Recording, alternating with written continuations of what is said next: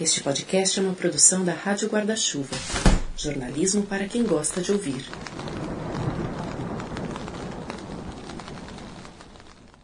Essa abertura que você ouviu, essa vinheta para usar o nome técnico, significa que o Põe na Estante agora faz parte da Rádio Guarda-Chuva, um espaço de podcasts feitos por jornalistas.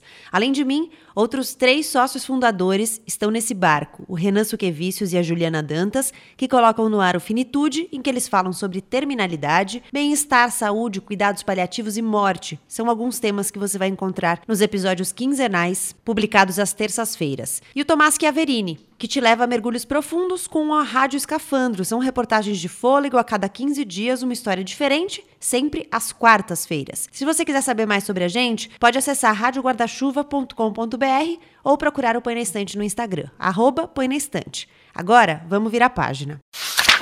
Tinha chegado a hora de vovó voltar para Stamps. Meu coração batia tão alto que imaginei que fosse explodir. Eu havia passado tanto tempo com ela que não conseguia imaginar um nascer do sol sem a minha avó passando vaselina nos meus braços e escovando meu cabelo. Mas lá estávamos nós na estação de trem: Lady, Bailey e eu. Abraçamos vovó na plataforma e Bailey a acompanhou até o vagão carregando sua mala.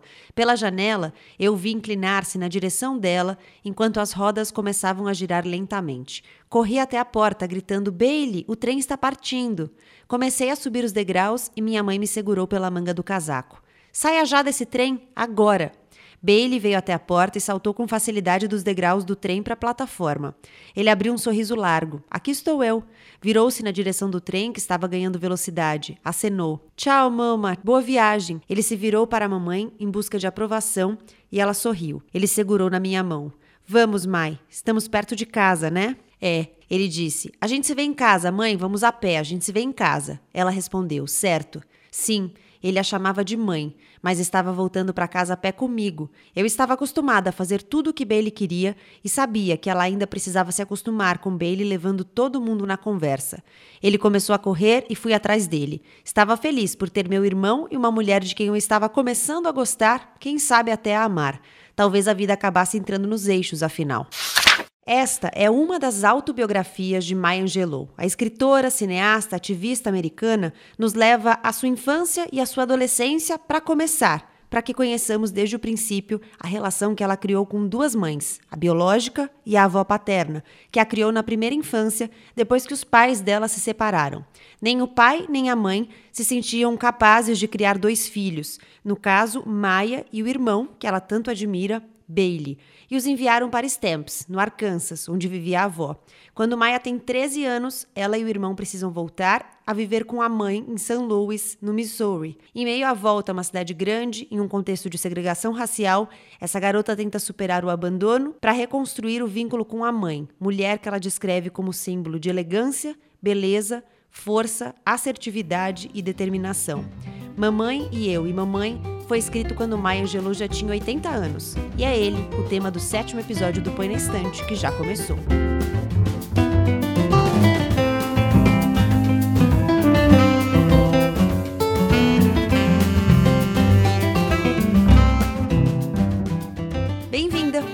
Primeira temporada desse podcast. A cada 15 dias, duas pessoas sentam comigo à mesa para conversar sobre um livro. A gente troca impressões, ideias, questões. E o tema dos primeiros oito episódios desse podcast, o tema desta temporada, é boas-vindas. Cada vez, um convidado diferente escolhe o livro sobre o qual falaremos sem direito à negociação. Escolheu, está escolhido. E hoje, para conversar sobre Mamãe e Eu e Mamãe, sentam comigo à mesa Aline Bey e Ana Carolina Campos. Obrigada, bem-vindas.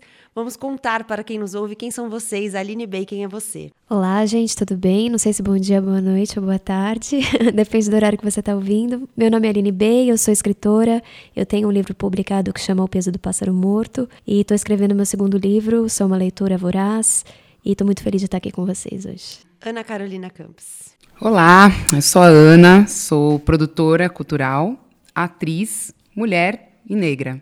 Muito feliz de estar aqui, Gabi. Antes de a gente entrar de vez nesse episódio, eu queria só dar um recado. Na verdade, fazer um pedido antecipado de desculpas. É que a gente teve um problema de áudio nessa captação desse episódio do Põe na Estante, porque tinha uma rádio interferindo na nossa gravação. A gente conseguiu isolá-la na maior parte do tempo.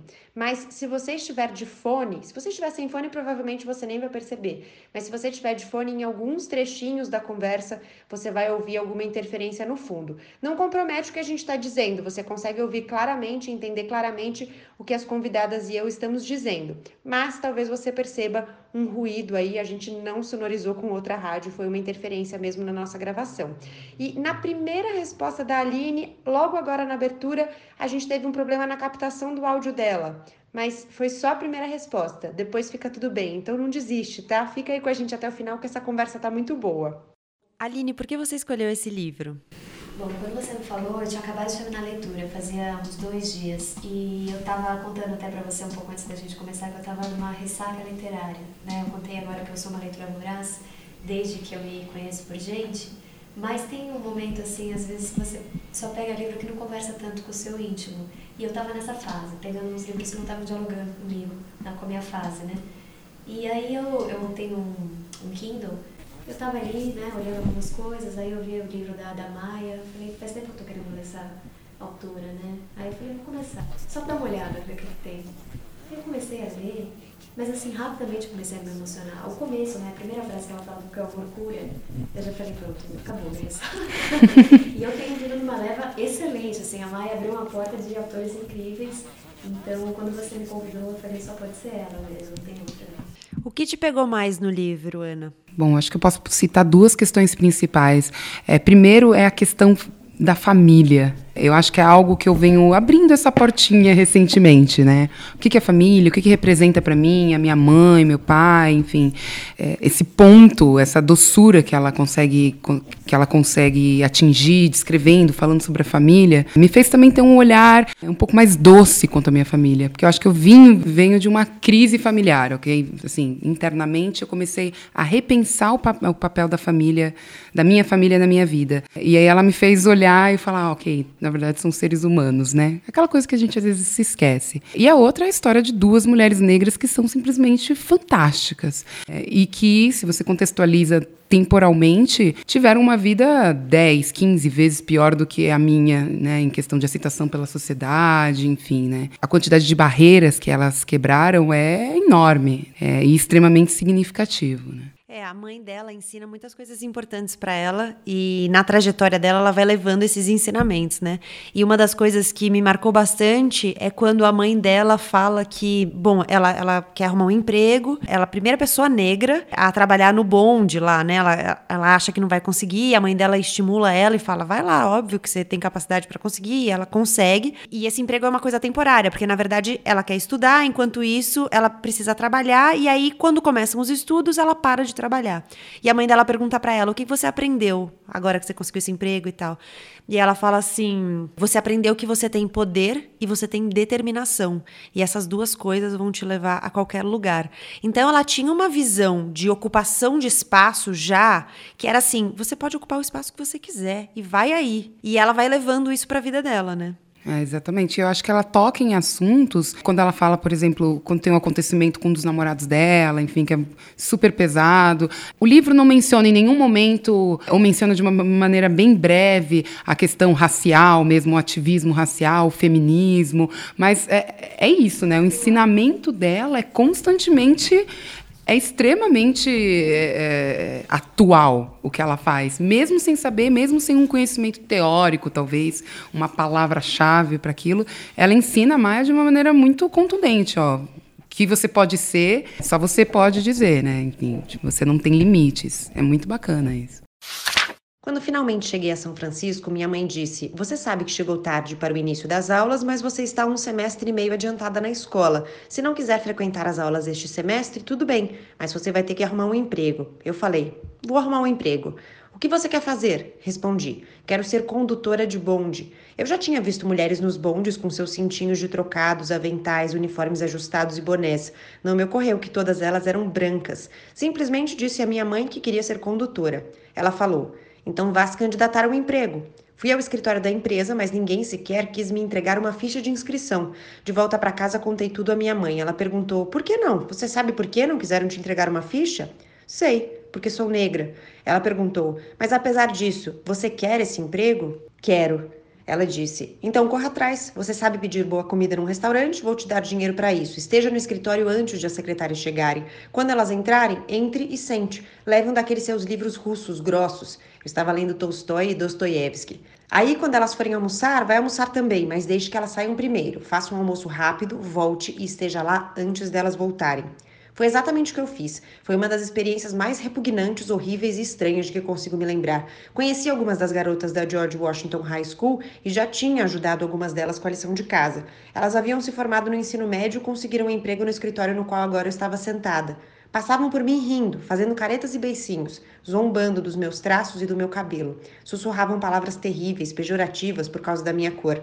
No terceiro dia, senti vontade de ficar em casa, mas não consegui encarar Vivian Baxter. Não podia confessar que eu não era tão forte quanto ela imaginava. Levei aquilo durante duas semanas, até que um homem que eu nunca tinha visto antes me chamou até sua sala. Perguntou: Por que você quer um emprego na companhia de trilhos urbanos? Respondi: Porque eu gosto de uniformes e gosto de pessoas. Ele continuou: Que experiência você tem? Fui obrigada a mentir. Fui motorista da senhora Annie Henderson em Stamps, Arkansas. Minha avó poucas vezes entrara em um carro na vida, tampouco tiveram um motorista. Mas eu consegui um emprego e os jornais declararam: Maya Johnson é a primeira pessoa negra americana a trabalhar nos bondes. Infelizmente, mais tarde um homem foi até a sede do jornal e disse que eu não era a primeira pessoa negra a trabalhar ali, que ele trabalhava lá havia 20 anos. Ele passava por branco. Foi despedido. A empresa explicou que foi por ele ter mentido ao se candidatar ao emprego. Tem uma coisa que ela ensina para ela também, a mãe ensina para Maia, né? Que por, por ela ser mulher, ela precisa resolver tudo. Então ela fala: você precisa dar conta de todas as suas questões, de todas as suas coisas, porque você é mulher e ninguém vai te dar o direito de não dar conta. E além do que, é, é como se você precisasse se provar ali, né? Se você precisasse garantir o seu lugar também dando conta das coisas. Então tem várias situações que ela coloca isso e em um dos momentos ela fala diretamente: por ser mulher, você precisa dar conta das suas coisas. A Vivian, para mim, ela é uma personagem. O mais é, a legal. Vivian é a mãe, né? Que eu não a falei mãe. o nome é, dela a ainda. Vivian, é a Vivian mãe. Baxter. Vivian Baxter. Baxter. O mais legal é que ela é uma personagem ao mesmo tempo a gente sabe que ela, ela foi uma mulher que existiu, que é a mãe da Maya Angelou mesmo. Então, isso dá uma esperança, porque é uma mulher tão forte, ela não fraqueja em nenhum momento. Eu acho que uma da, eu chorei em muitos, muitas partes do livro, mas eu vou dar um salto, depois eu volto. Mas é, é muito bonito ver a trajetória dessa mulher tão forte. E naquele último momento, momento quando ela já está perto da morte, você vê ela fragilizada finalmente. Porque tem, eu, às vezes, tenho isso. Tem pessoas que eu olho que tem uma, uma força tão grande que eu acho que a pessoa nunca vai morrer. Que eu acho que a morte nunca vai alcançar essa pessoa. Eu não consigo imaginar essa pessoa numa cama. E é muito o caso da Vivian, assim. E como ela pega essa trajetória desde que ela mora com a mãe aos 13 até o fim, né, da vida delas juntas, é muito bonito ver o quanto a morte acaba pegando todo mundo. Foi uma reflexão que eu não, não consegui não fazer. Mas o que importa é quem você foi em vida mesmo, assim, essa trajetória dessa mãe.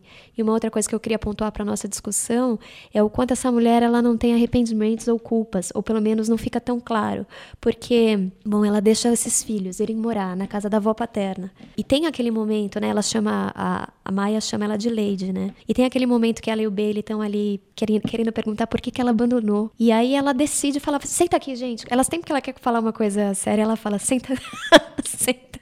Você já É. sabe que vem, lá vem, né? Aí ela pede pro marido dela e pra, pra um funcionário, um empregado que eles têm, né, saírem pra ela conversar Pra ela com os conversar. dois. Mas ela conversa sem crise. É tão bonito o jeito que ela coloca. Eu não daria conta de ser mãe de vocês naquele momento. Então era melhor pra vocês, foi melhor pra vocês isso que eu fiz. E, se entende. Isso não volta mais em assunto. Eles superam. Eu também achei isso maravilhoso, porque olha, a quantidade de terapia que eu precisei pra entender que às vezes naquele momento da vida passado eu não tinha ferramenta pra agir de outra forma, pra Exato. fazer de outro jeito, e ela não passou pela terapia, ela descobriu isso de um jeito muito assertivo, porque ela fala isso com muita segurança, que era assim, foi o melhor pra vocês, inclusive, porque se eu tivesse sido mãe de vocês desde que vocês eram pequenos, teria sido um desastre. É tipo assim, vocês me agradeçam. Inclusive, parece que ela fala assim, me agradeçam, porque eu fiz o melhor pra você. E realmente eles acreditam nisso, porque é, ela tem razão, assim. É uma mulher, é impressionante. É é uma clareza, né? é, nos, nos sentimentos. Que é isso mesmo, às vezes a gente não sabe nem expressar porque a gente não sabe o que está sentindo.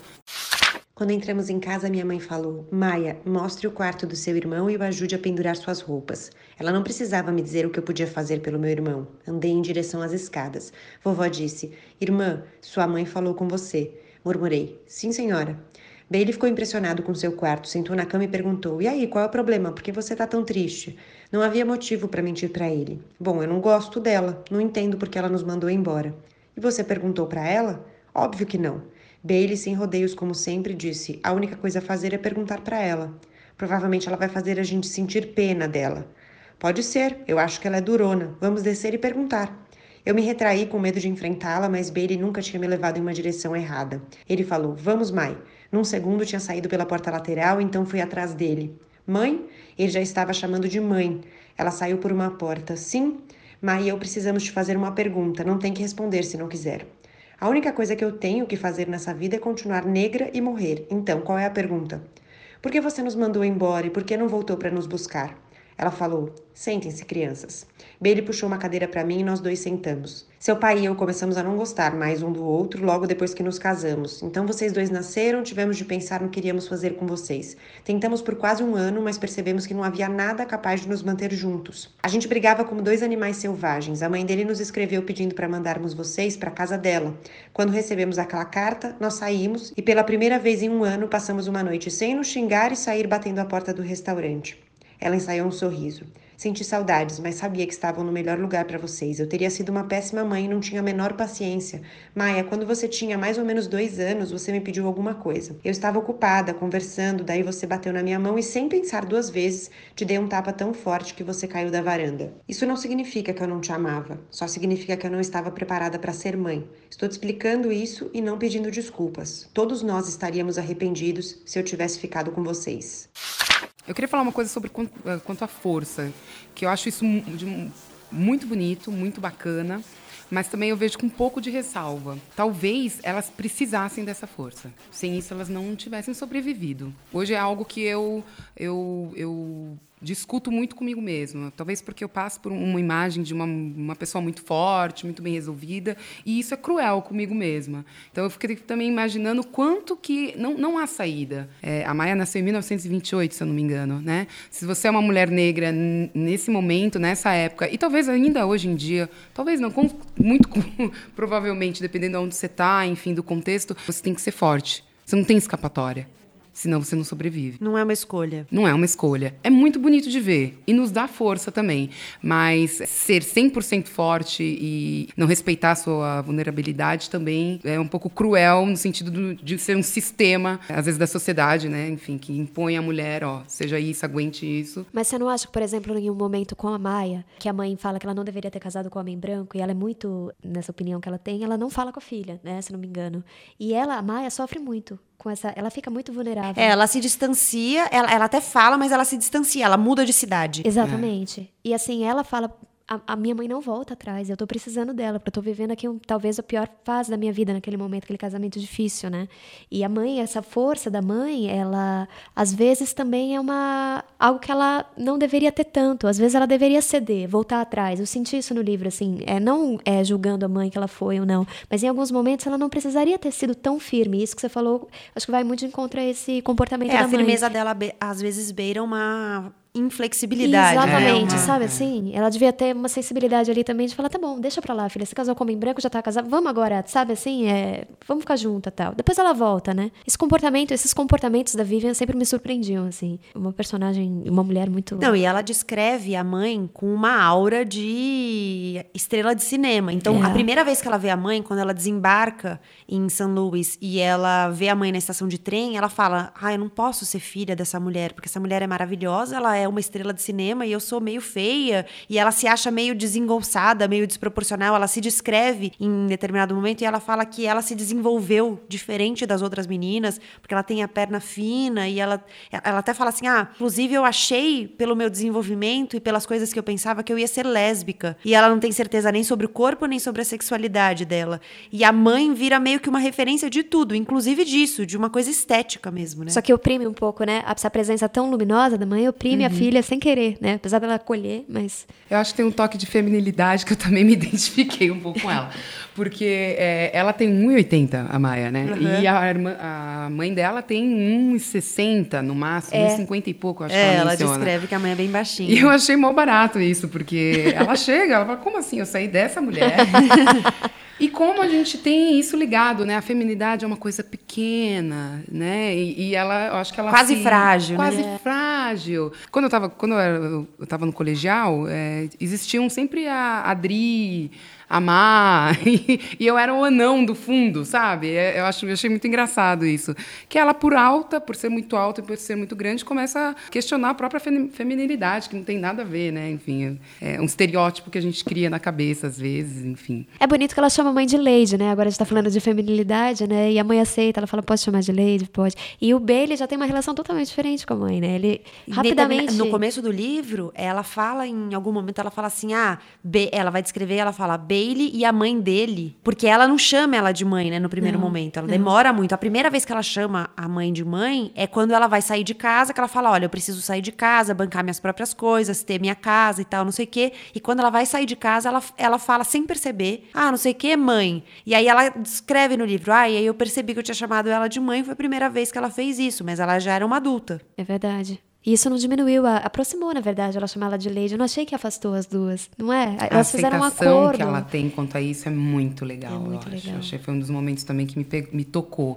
Ela falou, ok, me chame como você quiser. O meu papel não muda, né? Na verdade. Não, e ela até fala. Ah, inclusive, eu acho esse nome muito bonito. Comecem a me chamar assim agora, porque fala pros outros da casa, né? Comecem a me chamar assim agora, porque eu gosto muito desse nome. É verdade. E tem uma coisa que eu acho muito bonita na mãe, que é a música, né? A potência da música no corpo da mãe. Ela dança sempre, né? E ela, a, a Maia, ela olha aquilo e fala, como ter uma mulher dançando na minha sala, com essa felicidade toda. O que, que é isso, né? Porque a Maia vem ali de uma adolescência, de uma dificuldade de, de encaixar, uma timidez, né? Um não pertencimento. E a mãe é essa mulher que ocupa espaços. E é muito louco pensar que a mãe é a pequena e a Maia é a grande, e a Maia, com o tamanho que ela tem ali naquele momento, ela não consegue dar conta desse tamanho. Então ela fica. Você entende essa, essa dimensão com de certeza. corpo? Bonito é, e a, às vezes, até justamente por ela ser tão grande, ela sentisse que ela tinha que se espremer ali para se encaixar ou caber nos lugares, é né? É verdade. E, e, de repente ela descobre que não, que ela tem uma potência ali, só que ela demora para descobrir essa potência. Apesar Exato. de toda a força que a mãe tenta transmitir para ela, ela demora para descobrir que ela é uma potência e que ela tem direito a um lugar inteira, né? Com 1,80 que ela carrega e com toda a luz que ela carrega. Exato. Mas quando descobre também ninguém segura. Meu né? Deus, né? Nossa senhora! quando descobre, amém. É, Nossa senhora, que mulher. Legal. Eu estava ansiosa por não ter me desenvolvido como as outras meninas. Eu não tinha seios, seios realmente fartos. Tinha uns montinhos no peito, mas nada substancial. Minhas nádegas eram retas, minhas pernas eram muito finas e muito compridas. Minha voz era grave. Para aumentar meus desgostos, eu achava que quando crescesse seria lésbica. Tinha lido um livro chamado O Poço da Solidão, supostamente escrito por uma lésbica. Ela era extremamente infeliz e suas amigas lésbicas também eram. Meu vagaroso desenvolvimento físico me levava a pensar que eu poderia me tornar lésbica e infeliz. Com certeza não era o que eu desejava. Por outro lado, nem todos os meninos estavam atrás apenas de garotas bonitas. Alguns deixavam claro que gostariam de fazer amor comigo, ou pelo menos ir para a cama comigo. Eram apenas adolescentes e era fácil ignorá-los. Mas também tinha o Baby, que morava a um quarteirão da minha casa. Ele tinha 19 anos e era muito bonito. Eu me apaixonei perdidamente por ele. Durante semanas imaginei como seria me aninhar em seus braços. Sua abordagem costumeira era: E aí, Maia, quando é que você vai me deixar provar um pouco dessa gostosura alta e comprida? Um dia eu estava passando por ele, parei espontaneamente e antes que ele pudesse falar, eu disse: Oi, baby, ainda quer um pouco dessa gostosura alta e comprida? Ele quase deixou cair o palito de dente da boca, mas ele logo se recompôs. Claro, vamos lá. Ele tinha um amigo com um quarto que poderíamos usar. Não quis saber porque eu agora resolvera ir com ele. Na verdade, seguimos em silêncio no trajeto pelos poucos quarteirões até o casarão típico de São Francisco. Ele tinha a chave e abriu a porta. No quarto, não houve beijos nem preliminares. Nada de afagos ou sussurros, nada disso. Só abaixa as calças, e depois, sexo. Uma coisa bem forte para mim no livro é essa construção do vínculo, porque a Maia ela consegue superar o abandono, porque foi um abandono, né? A mãe deixou os dois, e ela consegue superar esse abandono para construir uma relação extremamente intensa e verdadeira com aquela mãe. Isso para mim foi uma coisa muito tocante no livro, porque é, você falou, né, Aline? Ela começa falando sobre o amor, ela fala o amor cura, o amor cura e liberta. E ela acredita nesse amor como uma ferramenta mesmo de, de libertação, e ela realmente fica claro que esse amor era muito sincero, porque as palavras que ela usa para descrever a mãe e a relação das duas me tocaram bastante. É, é verdade, mas isso também não quer dizer que elas não tiveram momentos muito traumáticos, né? Aquele da, da chave que ela volta tarde, que ela Aquele, Nossa, né, é muito difícil lá, aquela cena, muito né? Muito difícil. E assim, eu li também, logo que terminei o Mamãe e Eu. Acho que a gente pode contar, né? A gente pode é... contar, a gente tá pode, dando né? vários spoilers. Até porque é uma biografia, né, gente? É, é. é. Porque, a, se eu não me engano, né? Porque eu sou muito imaginativa também quando eu leio, às vezes eu coloco criações minhas no meio. Se eu estiver viajando, vocês me avisam. Mas pelo que eu me lembro, ela foi numa festa e ela voltou muito mais tarde do que o combinado. Foi o dia que ela ficou grávida? Não. Olha lá, tá vendo? Não foi não o foi. dia. Ela, ela foi, não foi nem numa festa. E ela fala que ela chegou tarde por uma bobagem que porque que eles ela saíram. mexicano. É, é, basicamente foi isso. Ela estava com os amigos e eles resolveram comer tacos. E aí eles foram até um determinado lugar da cidade que era mais distante. E eles não tinham dinheiro para voltar. Ah, e é. eles voltaram a pé. E aí ela chegou muito tarde. Já tinha ficado tarde. E aí eles voltaram a pé. Então ela chegou mais tarde ainda. É e ela tinha um combinado de horário com a mãe. Sim. E quando a mãe, quando ela abre a porta, a mãe já tá em pé na porta com um, um molho de chaves na mão e a mãe bate com o molho de chaves no rosto dela. E ela fica inchada, deformada, né? No dia seguinte, inclusive, ela fala: minha mãe olhou pra minha cara e se assustou e me pediu mil desculpas e tal. Mas é muito forte é essa parte muito mesmo. Muito forte, nossa. E o Bailey também teve uma reação assim: bom, eu vou embora, você bateu na minha irmã e tal. Porque é, ele, bonito, ele fala né? pra Maia, né? Maia, é, vamos embora. Vamos embora, acabou e tal. Mas assim, quando você entende que ela teve o abuso e que a mãe teve esse comportamento, não que se justifica, mas assim, tem um, um embasamento, tem um, um gatilho pra mãe ter se comportado dessa maneira, é, essa, essa fúria, né, que ela ali, de alguma forma coloca ali na chave que fica marcado, que as coisas vão ficando ainda mais dramáticas, assim, é muito doido como a história é densa, né? Porque o que eu ia comentar é que eu li o, o Eu Sei Porque o Pássaro Canta na Gaiola, que é um livro que ela escreveu bem antes, bem né? antes. Que também é uma autobiografia. Também. E ele tem alguns momentos que se encontram com esse livro, é, só que ela trata mais do momento que ela ficou na casa da avó, morando na casa da avó, aí até os 13 anos e tal. E esse ela foca bem na relação da mãe. Só que ela, no abuso que ela sofreu pela primeira vez que ela foi na casa da mãe, porque o livro, esse livro Mamãe e Eu, ele começa quando ela está numa segundo momento que ela tenta morar com a mãe. Não é a primeira vez que ela vai para essa casa, né? E esse primeiro momento ela menciona ela tenta, isso nesse menciona. livro, ela só, mas ela conta rapidamente, é um né? né? E aí ela, nesse primeiro momento que ela vive com a mãe, ela infelizmente ela sofre um, um abuso do namorado da mãe. Então ela retoma para casa da avó por conta disso. E quando ela volta, e nesse livro fica esse silêncio, assim, a gente sabe que ela foi abusada, ela sabe que, a gente sabe que rolou um estupro, que ela era, tinha, era uma criança, mas a gente ainda não, não... Então foi muito bom, assim, eu até sugiro para quem está escutando a gente, uma leitura complementar, assim, eu acho que O Pássaro e A Mamãe são livros que, se você ler junto, a história fica ainda mais caldo, caldo, é, com caldo e, enfim, é, é muito bom. É, e ela no. Eu sei porque o pássaro canta na gaiola, ela detalha mais esse estupro que ela sofreu, né? Ela, ela detalha muito mais. E aqui ela passa tão rápido, eu também fiquei com essa sensação que eu falei, nossa, ela fala como se nada. E na verdade foi um estupro. E, e uma coisa muito pesada, assim. E, e, tão pesada que ela descreve que ela ficou sem falar, e no outro ela descreve melhor, mas ela ficou sem falar porque o estuprador foi morto e ela achou que era culpa dela, porque, bom, ela contou que ela foi estuprada e aí as palavras dela podem matar. Foi a associação que ela fez como uma criança. Então ela para de falar. Ela para de se comunicar, ela para de falar.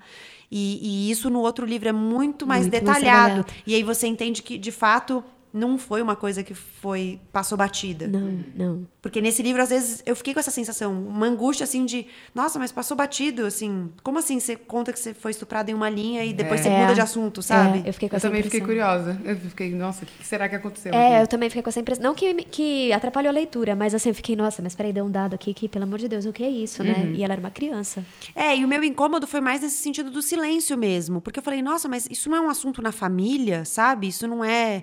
É Ninguém comenta. tema, né? Ninguém é. fala sobre isso e tal. E esse, esse silenciamento que me deu uma angústia. É verdade, é verdade. E a mãe, ela teve alguns namorados, né? Assim, dentro desse livro também, não é sempre o mesmo É, no namorado. final do livro, ela tá no quarto marido. E ela até fala, né? A Maia fala que é o marido, prefe- o marido preferido dela, que ela encontra nele realmente uma figura paterna que ela nunca teve. Ela chama ele de pai, né? É, ela acha é, é verdade, né? O pai biológico dos dois, né, dela e do Bailey, aparece nesse livro. Aparece. Mas de uma forma muito rápida e também numa experiência muito ruim, porque ela vai passar uns dias na casa do pai, a madrasta dela é super hostil, inclusive corta ela, e ela vai embora. Ela fala: Eu vou embora, vou voltar pra casa da minha mãe. Só que ela sabe que se ela voltar pra casa da mãe com um corte, o bicho vai pegar. E ela fala: Não, vou esperar cicatrizar. E ela fica na rua. Ela vai pra um ferro velho e fica no ferro velho dormindo dentro de um carro com outros outras adolescentes ali que estavam nessa situação também de rua e não volta, porque se ela voltar vai ser o ó. E ela fica lá pra esperar e na hora que o corte cicatriza, ela fala: ah, "Não, agora eu posso voltar". Que loucura, né? Eu acho que tem uma coisa interessante que depois eu fiquei pensando, é que apesar do Bailey é, de primeira aceitar mais a mãe do que ela, é, a Maia compreende a mãe dela muito mais rapidamente do que o Bailey, né? Eu, eu, eu tenho essa sensação, que justamente nisso que você falou, né? Ela não volta, eu acho essa parte espetacular, porque ela não volta, mora num ferro velho, conhece um monte de criança. Parece ficção, mesma né? situação. Parece ficção. Você falou, caramba, você passou por isso. Enfim, é justamente por isso. Ela entende o que. Ela já entende um pouco do que a mãe dela é capaz, né? Salvo uma horrível visita a St. Louis, moramos com a mãe do meu pai, Voane Henderson, e seu outro filho, tio Willie, até os meus 13 anos. A visita a St. Louis durou pouco, mas lá fui estuprada e o estuprador acabou sendo morto. Achei que tinha sido a responsável por sua morte, porque revelei seu nome à família. Por culpa, parei de falar com todo mundo, exceto com Bailey. Decidi que, apesar de a minha voz ser tão poderosa que podia matar as pessoas, não seria capaz de machucar meu irmão, porque o amor entre nós era grande demais. Minha mãe e sua família tentaram me convencer a sair do meu silêncio, mas eles não sabiam o que eu sabia: que minha voz era uma arma letal. Logo se cansaram daquela criança amuada e quieta e nos mandaram de volta para a avó Henderson, no Arkansas, onde vivemos tranquilamente e sem percalços, sob os cuidados da minha avó e o olhar atento do meu tio. Quando meu brilhante irmão Bailey fez 14 anos, atingiu uma idade perigosa para um menino negro no sul segregado. Era uma época em que, se um branco caminhasse por um quarteirão da cidade, qualquer negro que estivesse na rua precisava abrir caminho para ele e seguir pela sarjeta. Bailey obedecia essa ordem tácita, mas às vezes agitava o braço teatralmente e dizia em voz alta: Sim, senhor. Ora, o senhor é quem manda, senhor. Alguns vizinhos notaram como Bailey estava se comportando na frente dos brancos do centro da cidade e foram contar à minha avó. Ela nos chamou e disse para Bailey: Júnior, o apelido dela para o meu irmão, quer dizer que você anda se exibindo lá no centro? Não sabe que esses brancos podem te matar por zombar da cara deles? Vou puxar uma outra coisa aqui que eu admiro muito na, na mãe dela, é que apesar de ser uma mulher que anda com uma 38 na bolsa, não replicar esse ambiente de, e, e é dona de hotéis e, e- e, é, Casas casas de de, jogos. jogos. ou seja, uma mulher que não deve ser fácil, que tem inclusive uma passagem no livro que ela faz com o namorado dela, uma coisa bem, enfim, né? é, Violenta. violenta, né? Ela não replica isso. é, quando ela replica, ela se sente mortalizada, né? Se sente muito mal. é, mas ela, dali, ela toma uma decisão de não replicar isso dentro da própria família, né? É, isso é muito corajoso, porque é muito mais fácil se comunicar do jeito que você já aprendeu e, enfim, né? Do que você tomar uma decisão de o que eu vou mudar, olhar para trás e mudar. Mudar é corajoso, né? No geral, então. É verdade. É, eu achei a mãe dela, apesar de toda a admiração que eu senti, eu achei a mãe dela uma pessoa muito violenta. Isso me gerou uma admiração maior pela Maia, porque eu fiquei pensando, a Maia tem um filho, ela conta no livro, né, o momento em que ela engravida, ela descreve no livro o momento em que ela engravida, que não é nada fantasioso nem romântico, é uma- mais uma violência que ela sofre no livro. Na minha avaliação, é uma violência. Com certeza. É, e ela não reproduz com o filho a violência que a mãe tem. E a mãe, eu, eu não acho que ela lê a mãe com violência. Talvez por isso ela não reproduza no filho o que a, a violência que a mãe, de alguma Isso é forma, é emite. Eu acho que você tem toda a razão. Ela é. idealiza muito a mãe. Idealiza demais, Demais, é demais. Então, assim, ela já, a mãe dela é perfeita, ela não, não vê isso. Você tem toda a razão. Você pegou um ponto bem sutil, mas muito, muito forte do livro. Você tem razão. Uma coisa que eu fiquei pensando muito, agora falando dessa maternidade dela, porque ela fica grávida em silêncio, né? Ela demora pra, pra família descobrir que ela tá grávida. Praticamente ela já tá quase tendo o bebê quando ela conta pro padrasto. Não, o padrasto, tá o padrasto acha que ela tá de três semanas e faltam três semanas pro bebê nascer. É, e aí eu, eu, fiquei pensando, eu falei, nossa, mas que invisível que ela era dentro da casa é, pro padrasto. Que, porque como é que você assim? não percebe oito meses de gravidez, sabe? E uma garota de 18 anos, é 18 Gente. anos que ela tem na época, né? Ou seja, porque Facilmente mim, pula a, do corpo, né? Porque para mim a, a, relação da, da, da, mãe e da filha estava tão idealizada pela Maia, que tá ali narrando, que você fala, não, essa mãe é perfeita. E aí ela tá grávida e a mãe não nota. Então você. É que a mãe, a mãe tava longe, só que mesmo quando a mãe vem, porque a mãe tava resolvendo coisas de casas de apostas que eles tinham em outros estados. Mas mesmo quando a mãe vai visitar, ela não percebe nada. E aí o padrasto, quando ele pergunta, né? E aí ela diz: Ah, então, é que eu tô grávida. E aí ele, ele fala, mas como assim? Grávida como? Aí ela fala, ah, faltam três semanas para nascer. E ele entende que ela está de três semanas. E ela, ele liga para Vivian, né, para a mãe da Maia, olha, você tem que voltar, que a Maia tá grávida e tal. E a, a Vivian volta meio como com uma achando que tem uma solução. Eu até achei que ela fosse voltar e sugerir que a Maia abortasse. E aí, quando ela descobre que ela não tá com três semanas, ela vê que não é possível, porque faltam três semanas para o bebê nascer, não, o aborto não é uma opção. E aí ela fala: não, tá tudo certo, a gente vai dar conta aqui, tá tudo bem. E ela acolhe bastante a Maia nesse sentido. Me parece que é, a, a Vivian ela tem um ótimo protagonismo no momento, desse, no momento em que a filha dela passa por esses percalços. E eu também estava esperando isso. Eu falei, eu estava esperando que ela fosse encarar essa gravidez com moralismo, botar ela para fora, ou alguma coisa do tipo. E não, parece que em todos esses momentos, quando ela sofre é, abuso de namorado, quando ela sofre por racismo, parece que nesses momentos mais escuros da vida é onde ela tem o maior protagonismo. Ela surge com uma força absurda e né, estende a mão sem julgamento mesmo para a é filha, né? Acho que por isso que tem essa idealização não, ela não julga em nada. No momento nada. em que ela precisa de, de dinheiro e ela vai, ela fala, assim, a amiga dela fala, ah, eu danço num clube de striptease e tal e tem tanto, eu ganho tanto por semana. Ela fala, nossa, eu quero esse dinheiro. Ela vai contar para a mãe e aí a gente, a Aline e eu conversávamos antes de entrar no ar que a gente achava que a mãe reagiria assim, você tá louca, assim, ah, tem outras opções e tal, e não a mãe falar, ah, acho ótimo, vamos comprar umas calcinhas legais. E aí elas vão comprar é muito, Inclusive, é muito divertida essa parte do livro. É, é. Eu acho muito legal as apresentações que ela ensaia para se apresentar. É, porque ela fala, Maia, você vai arrasar, porque você dança, as outras meninas não sabem dançar, assim, realmente dançar, e você sabe dançar, então você vai arrasar. É. É muito bonito. E aí ela, ela faz, ela começa a cantar também, né? E ela vai além, né? Ela vai se transformando numa artista. Você vai começando a ver o, o, o nascimento da Maya Angelou, de fato, né? É, eu queria chegar nesse ponto, porque ela não fala muito dela como artista nesse livro, não. mas ela, ela dá o caminho. Um pouco. Ela... E é nesse momento, é quando ela vai é. dançar nessa casa de striptease que ela começa a se libertar um pouco de algumas coisas e usar o corpo de outra forma, porque até então a percepção do corpo dela, me parece, era com muito estranhamento.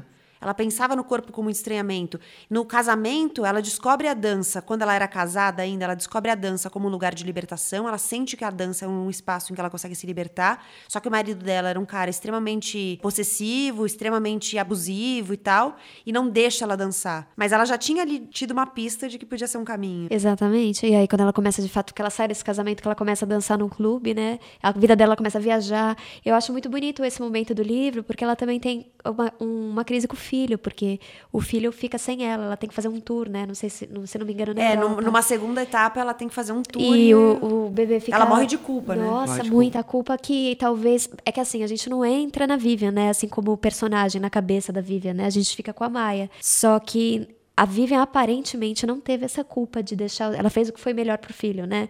E a Maia, ela ficou. Tanto que ela falou: nunca mais vou viajar, filho. Foi um reencontro. Não, ela né? tem uma crise de ansiedade quando ela, ela volta. Tem, é ela pensa isso. em se matar e matar o filho e tal. E ela tem, fala: nossa, não, preciso, preciso de um médico. Ela vai no médico. Mas eu fico imaginando quantas mulheres não abrem mão, assim, de carreiras super produtivas e incríveis por culpa. Porque tá deixando o filho, de repente, com a mãe, ou com uma amiga, ou com o pai, e a pessoa volta e, e não a carreira não decola. Porque é, tem que ter esse esforço, né? Por exemplo, uma carreira artística, ela teve que fazer essa turnê, né? Era algo que ela não estava fazendo só por diversão. Enfim, o trabalho demandava essa, né, essa geografia.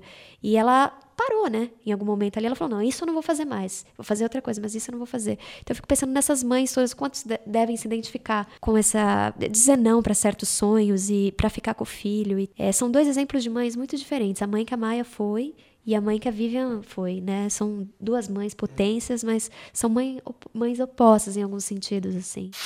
Mamãe chamou uma das enfermeiras e disse que eu já estava depilada e em seguida me lavou mais uma vez. Minha mãe subiu na mesa de parto comigo e se ajoelhou, apoiou uma das minhas pernas no seu ombro e segurou as minhas duas mãos. Então me contou histórias picantes, piadas, cronometrava os desfechos com as contrações para eu rir. Ela me incentivava. Isso mesmo, aguente firme, aguente firme. Eu aguentei firme. Quando o bebê começou a sair, ela disse: Ele está vindo e tem cabelo preto. Eu me perguntei: Que cor de cabelo você achou que ele teria? A enfermeira o lavou e minha mãe disse: Olhe só, temos um lindo e maravilhoso menino. Certo, meu amor, está tudo bem agora, pode dormir. Ela me deu um beijo e foi embora. Meu padrasto me disse depois que ela estava tão esgotada ao chegar em casa que parecia que tinha dado à luz gêmeos. Pensei em minha mãe e percebi que ela era impressionante. Ela nunca me fez sentir como se tivesse envergonhado nossa família. O bebê não fora planejado e eu teria de repensar meus planos de estudos. Mas para Vivian Baxter, isso era simplesmente a vida sendo o que é. Ter um filho sem me casar não tinha sido errado, era apenas algo ligeiramente inconveniente. Arrumei um emprego quando meu filho tinha apenas dois meses. Cheguei para a mamãe e disse: Mãe, eu vou me mudar. Você vai deixar a minha casa? Ela estava chocada por eu querer ir embora de sua ótima casa que tinha todo o conforto. Eu disse sim. Consegui um emprego e um quarto onde posso cozinhar em uma cozinha no fim do corredor e a dona da casa vai ser a babá. Ela me olhou de uma forma que oscilava entre a pena e o orgulho e disse: Certo, pode ir, mas não se esqueça: depois que sair pela minha porta, pode se considerar criada. Com o que aprendeu com sua avó Henderson no Arkansas e o que aprendeu comigo, você sabe a diferença entre certo e errado. Faça o certo. Não deixe ninguém destruir sua educação. Saiba que você sempre terá que fazer concessões nos relacionamentos amorosos, nas amizades, na vida social, no trabalho, mas não deixe ninguém te fazer mudar de ideia. E também se lembre disto: você sempre pode voltar para casa. Eu fico também lembrando, pensando na carreira da Maia, que não, também não é tão explorada, mas quando ela tá de roteirista, que ela tem aquele momento de crise e a mãe vai, fica com ela uns dias e ela melhora, e ela já é uma mulher adulta e incrivelmente foda, já é tudo bem falar foda, né? E aí ela, ela tem esse colo da mãe, assim, é tão bonito ver esse retorno, assim, né? De alguma forma a mãe, ela fala, as coisas estão dando certo porque minha mãe tá aqui, e tudo começou a melhorar, e é muito bonito Não, momento. e nesse sentido a mãe dela é demais, né? Ela pega uma passagem, no dia seguinte ela pega o voo e vai pra, vai pra Europa e fala: Ah, tem voo saindo daqui toda hora pra ir, eu vou chegar aí amanhã. Mas é como a Ana muito bem sacou, nos momentos mais duros e decisivos, ela age da melhor maneira possível. E eu fico imaginando, quando eu, quando eu imagino na minha cabeça, a Vivian, eu fico imaginando a energia que essa mulher é tem. É verdade. Essa mulher de, deve ser daquelas que devia ser daquelas que entrava numa sala e você não Ocupava, né? consegue tirar os olhos dela, sabe? Porque nesse episódio aí específico, eu, eu dei uma refletida, eu falei, mas o que, que exatamente ela fez? Porque é, é, ela chega lá, enfim, ela, né? É, mas de repente as pessoas começam a conversar com ela, tem a, a coisa da. É, ela da... não faz exatamente nada, não, né? É bonito é isso. Não, ela só tá lá, ela não faz só nada. tá lá, só tá existindo. E aí, ali. de repente, as pessoas começam a conversar com ela, tem aquela atriz principal que, pelo amor de Deus, quer esganar ela, mas né? Começa a deixar ela ficar depois das tranças e etc. Então eu fiquei imaginando que, o que, que é essa energia de Vivian, sabe? Que devia que ser uma coisa. Portas, né? é, e que devia. E, e algo que devia extrapolar a própria Maia, né? Que devia atingir todo mundo ao redor ali. Pensando nessa coisa como artista, eu acho que ela dá o pontapé aí nesse momento que ela fala da dança e tal, e depois ela vai traçando um caminho em que ela vai se descobrindo artista em vários sentidos. Então ela conta, por exemplo, que ela estava como roteirista nesse filme na Europa, e um momento que eu achei muito bonito do livro é um momento em que ela vai visitar a mãe a mãe está trabalhando como cuidadora de uma senhora que depois a gente descobre que é era cunhada da Gertrude Stein. E ela, a senhora Stein, né, como ela chama, tem várias obras de arte na casa dela. Vários matisses, ela fala. E ela, quando ela entra na sala e estão todos aqueles quadros, ela fala que é a primeira vez que ela tem uma reação física à arte. Então ela começa a ver, o olho dela começa a embaralhar de cores e ela começa a sentir como quase uma vertigem, assim. E aí ninguém entende, mas a senhora que tá numa situação que a gente não sabe, ela não escreve se é Alzheimer, se é demência, ela, o que ela fala é que ela tá bem fisicamente, mas não se lembra de nada. Mas ela se lembra de todos os quadros e ela se lembra dos, dos artistas. E ela fala assim: não, gente, isso aí são os matices. Isso que ela tá sentindo são os matices. Lindo isso. E eu achei isso tão bonito. E, e, eu fiquei pensando: será que foi ali que ela entendeu que, era, que ela era uma artista? Porque em vários momentos eu senti que ela questiona Será que eu sou uma artista? Será que eu não sou? Eu não consegui pegar muito bem qual é o momento. Eu sei que ela termina o livro sabendo que ela é, mas eu fiquei pensando em que momento ela se descobriu como artista. É, é um belo apontamento. Eu acho que é uma, é uma grande cena para ela descobrir ali. Pelo menos no livro funciona muito bem assim, né? Na vida a gente sabe que é um pouco mais arrojado que isso. Às vezes a gente não tem o grande momento para sacar o, a, a, grande resposta, né?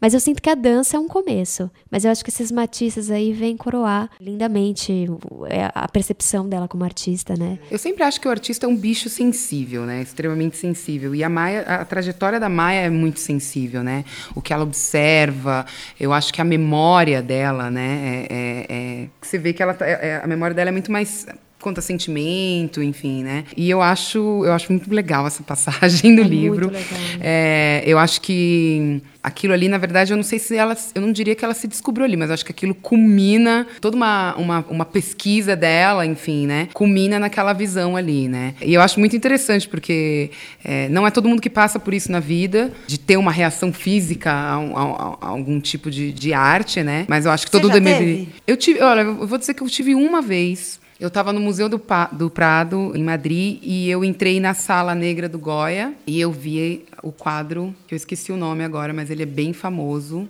que é, como é o nome? Não é Zeus, não é, enfim, é ele comendo o filho dele, assim. Foi, uhum, tipo, a, uhum. a, reação que eu tive foi tipo, ah, meu Deus, ele vai, tipo, Parece que ele estava pulando em cima de mim e ao mesmo tempo eu fiquei olhando para aquilo. Em vez de correr, eu fiquei olhando para aquilo uns bons minutos, assim, tipo. Eu tive tivesse... também. Então, o meu também foi em Madrid, mas não foi no Museu do Prado. Hum. O meu foi no Reina Sofia, ah, foi vendo é a Guernica do Picasso. Nossa. Quando eu entrei naquela sala, eu juro, eu come... o meu olho começou a chorar sozinho. Tipo, eu não tava chorando, mas o meu corpo. Maravilhoso. Foi, foi engraçado isso, que porque lindo. foi uma sensação de que eu não tava comandando aquele choro. Simplesmente eu comecei a chorar. E eu fiquei 40 minutos naquela sala. E cada vez que eu tirava o olho do quadro e colocava o olho no quadro de novo, eu via uma coisa diferente.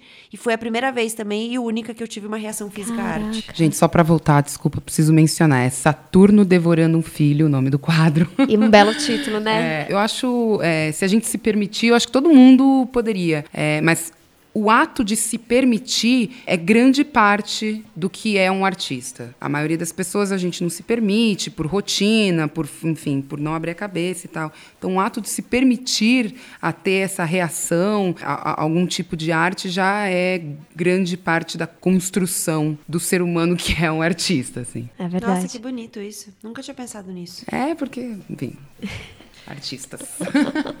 Não, eu acho que é por aí mesmo. Eu acho é. que isso faz todo sentido, porque a gente vai bloqueando coisas Exato. da nossa sensibilidade é. por motivos vários, inclusive pela rotina, como você mencionou. Uhum. Mas também por outros, né? Por medo por medo, porque você não quer se espelhar naquilo ali. Eu já, eu já vi muita gente que assim que eu, que eu vejo que é meio desconectada. Ah, mas não, eu não entendi. Não é que você não entendeu, você não. não e, e a arte não tem um entendimento fixo, né? De, de certo e errado, né? Certo e é errado, exatamente. É simplesmente você uma reação às vezes psicológica de eu não quero, eu não quero me envolver com isso. Eu não quero ter essa abertura, como eu disse, eu não quero ter o meu sentimento de alguma maneira expressado por causa da pintura de um cara de 1840, entendeu? tipo, tá falando de mim aí? É, quem é esse cara aí? Que é isso, entendeu? Então, é, é... é, mas é porque se você se abre, se você se envolve, e aí isso tem tudo a ver com o livro, você fica muito vulnerável, né? E, e, e, se envolver dá muito trabalho se envolver com uma obra, com uma pessoa, criar um vínculo, criar uma conexão, dá muito trabalho. E quando você não tem disposição para sair do lugar, você não quer mesmo fazer essa abertura. E acho que isso tem tudo a ver com o livro, porque uma coisa que a Maia tem é disposição para criar muito. conexão. Nossa, total. Muito. E a, e a Vivian também, né? Enfim, o jeito que ela é, é, impressionante. A maneira dela, né? Mas... A maneira dela, mas assim, ela. Eu, eu sinto que as duas estão sempre se conectando e, e, e, é isso, né? Depois que ela começa a dançar, de repente a vida dela faz um Né? É muito significativo. É, é gigante. Porque então... o corpo é algo que incomoda, né? É algo que ela sempre pontua. E ela tá sempre em comparação, seja com a mãe, seja com as outras meninas. Então... Não, e as violências dela passaram claro, pelo corpo, né? Claro. Então tem essa marca grande aí. A dança, então, você pegar, transformar essas dores em um, algo em movimento é muito significativo, muito simbólico. E é algo que ela fez de fato, né? Mas antes de falar isso, eu queria pontuar duas coisas sobre essas coisas lindas que vocês estavam falando. Uma, sobre os quadros da Gertrude. Tem um, li um livro do Hemingway, que é Paris é uma Festa, que ele narra que ele é, fica amigo é, da Gertrude e uma das coisas que ele mais gosta de fazer, ir lá no apartamento dela, além de conversar, olhar os quadros. Então foi a segunda vez que eu tive acesso à sala da Gertrude pela literatura. que legal. Eu li o livro dela e ela descreve, aliás, dá muita vontade de ser amiga dela, porque é, ela, é ela, que... a, a, turma ali, é ela, é o, o Picasso, o Hemingway, você fala, nossa. Nada mal. Queria estar tá aqui. Queria, mas não deu. E outra coisa que eu ia falar sobre essa reação é, física, né, com a arte, é, aconteceu comigo uma vez e foi uma mistura de artes plásticas com literatura. Eu estava numa livraria sentada, assim, perto do Natal e eu já tinha gastado todos os dinheiros que eu tinha e não tinha. E eu falei, eu não vou olhar lado. O meu namorado estava trocando um, um, livro e eu sentei lá no sofá e falei, não, eu não, eu não posso olhar, porque se eu olho, começa, né? Só que daí, na, na minha frente, assim, um pouco mais à frente, estavam um livro assim posicionado olhando para mim. Era um autorretrato da Charlotte Salomon, que é uma pintora judia que morreu na Segunda Guerra grávida. E é um autorretrato dela e a, o livro, né? E tava me olhando. Eu falei, que, que essa né, mulher tá Eu tive que ir lá. E aí eu fui abrir o livro e, bom, o livro é do é, David Foequinos, que é um francês, e ele conta a história dela através de diários que ela deixou. É, tem o diário dela chama Vida ou Teatro. E ela teve que pintar a obra dela muito rápido porque ela estava nesse processo de Segunda Guerra e ela era uma jovem pintora que tinha uma vida pela frente de muito talento. E o, a, a, tela dela estampada no livro me fez realmente levantar e até lá e descobrir qual era a história, mas foi ela que me chamou. Então foi, acho que uma das primeiras vezes que o quadro me chamou para algum lugar dentro de um livro. Então foi, foi muito louco. Você conversou com ela? Com ela, ela falou: você tem que vir aqui ler essa história. Eu falei, calma, eu tô indo. E tive que comprar. E comprei o livro com zero dinheiros, mas comprei. Mas foi, foi muito forte. E o livro eu recomendo, assim. Eu sei que a gente tá falando da Maia, mas só para dois livros aí que eu recomendo. Esse Paris é uma Festa e Charlotte, do David Foequinos. Mas essa escolha que você fez, né? De levantar e falar, peraí, o que, que é isso que me instiga? Que é o que... É, é isso é uma abertura, escolher, né? é uma né? abertura. É, é, é, Não tem como. Quando bate assim, eu respeito. Porque não é toda hora, né? É. Eu respeito muito. Fui a Estocolmo para conhecer o diretor e a equipe de filmagem. Estava sentada no saguão do hotel quando um jovem rapaz afro-americano me avistou e veio correndo. Ele se ajoelhou. Maya Angelou, a senhora é maravilhosa. Você realmente é nosso Shakespeare e eu lhe agradeço por essa chance. Eu vou me sair bem e a senhora vai se orgulhar de mim. Eu lhe disse: Não se ajoelhe, por favor. Às vezes as pessoas colocam as outras em pedestais para vê-las com mais clareza e derrubá-las com mais facilidade. Levante-se. Não, eu quero que a senhora saiba que acho que a senhora é nosso Shakespeare. Falei. Ah, por favor, pare já com isso. Se você continuar de joelhos, vou me ajoelhar também. E se você se deitar no chão, vou me deitar no tapete. Por sorte, ele acreditou nas minhas palavras e se levantou. O elenco e a equipe tinham se reunido, haviam escolhido um diretor sueco. Eu o acompanhei na busca de locações, as filmagens começaram. A estrela, exatamente como estava no papel, tornou-se uma verdadeira rainha do glamour. Sua maquiagem era extremamente profissional e as perucas luxuosas que ela usava flutuavam ao redor de seu rosto. Com o avançar da trama, ela de vez em quando retirava as perucas. Era linda de se ver. Por baixo da caracterização, seu cabelo estava trançado rente ao couro cabeludo, num estilo frequentemente usado pelas mulheres afro-americanas. Nenhum dos cabeleireiros suecos sabia como fazer aquelas tranças. Fui obrigada a ir ao sete de manhã bem cedo para trançar eu mesma o cabelo da estrela. Gostei daquela oportunidade, pois assim podia ver de perto como se faziam filmes. Desenvolvi uma nova ambição. Desejava dirigir um filme. Todos os dias eu ia para a locação ansiosa por aprender mais.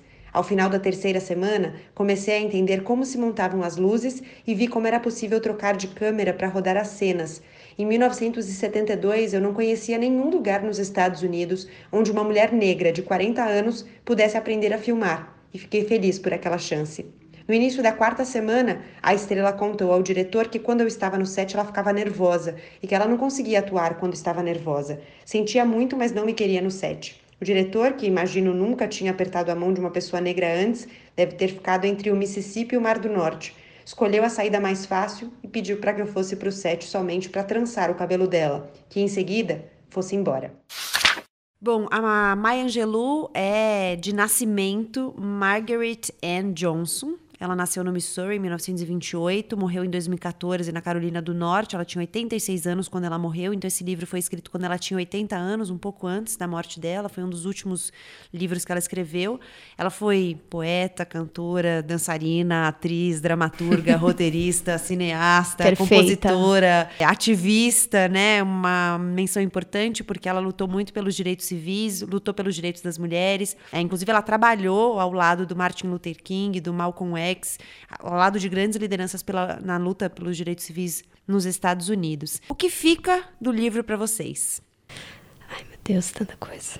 É difícil não falar sobre a coragem, né? É difícil porque ela tendo uma vida como ela teve, você pensa que ela podia ter tido uma, uma resposta corporal e emocional muito diferente do que ela deu para a humanidade, né? E ela foi uma mulher que não ficou de nenhuma forma presa às tragédias que aconteceram. Ela ressignificou todas as dores numa potência que a gente só tem que agradecer. Então, eu acho que é a coragem. Eu acho que primeiro eu fico agradecida, sabe? não só por essas pessoas, essas duas mulheres terem existido, mas também uh, por elas, ou uma delas, terem um poder de, com as mãos, dividir essa história para gente.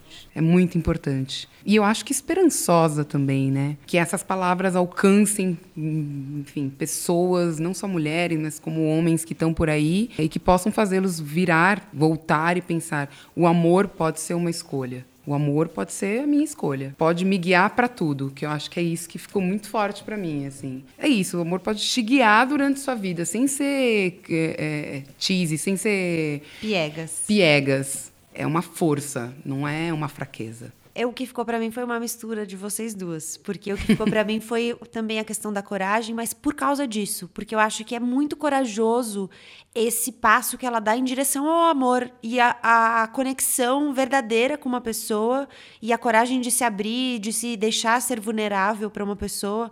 Eu acho isso muito corajoso e acho que ela traz uma coragem imensa aqui. Eu acho, inclusive, ela muito mais corajosa que a mãe dela, porque eu acho que a mãe dela é muito forte e muito determinada, mas a mãe dela não se dá o direito de alguns vínculos que ela se dá. E acho que ela é muito corajosa de se abrir para isso, ainda mais em um momento em que ela já tem tantas vulnerabilidades sociais. Então, acho, é verdade. Achei ela brava. Maravilhosa. Mamãe e eu e mamãe de Maya Angelou, tradução de Ana Carolina Mesquita, da editora Rosa dos Tempos, o selo do grupo editorial Record. Tem 173 páginas. Para a gente encerrar, essa é a hora em que vocês vendem os peixes de vocês. Onde as pessoas encontram vocês? O trabalho de vocês? Bom, comigo pode me chamar lá no Instagram, tô como Aline Bay, também tô no Facebook, Aline Bay, pode me mandar inbox, se quiser o pássaro pode pedir, que eu envio pelos correios com o maior prazer, envio com dedicatória, e se quiser só bater um papo, também tô lá. Que legal. É, bom, eu tô no Instagram como A Campus, eu tenho dois web documentários que vocês podem achar, que é o itineranciasdoc.com.br e o expressopinheiros.com.br. Agora, em setembro, eu lanço o meu terceiro documentário via IGTV, que é o Confiante, justamente falando sobre, como a gente falou um pouquinho aqui, sobre aceitação corporal. Foi gravado no Rio de Janeiro o ano passado e a gente lança no Rio de Janeiro dia 9 de setembro e dia 10 já deve estar aí nas redes sociais para todo mundo acessar. Esse foi o sétimo e penúltimo episódio do Põe na Estante, dessa primeira temporada do Põe na Estante. A gente se encontra em 15 dias. Eu, Gabriela Maier, cuido da produção, do roteiro, da edição desse podcast. A captação foi do Sandro Badaró. A gente volta a se encontrar em 15 dias. Muito obrigada pela sua companhia e até lá.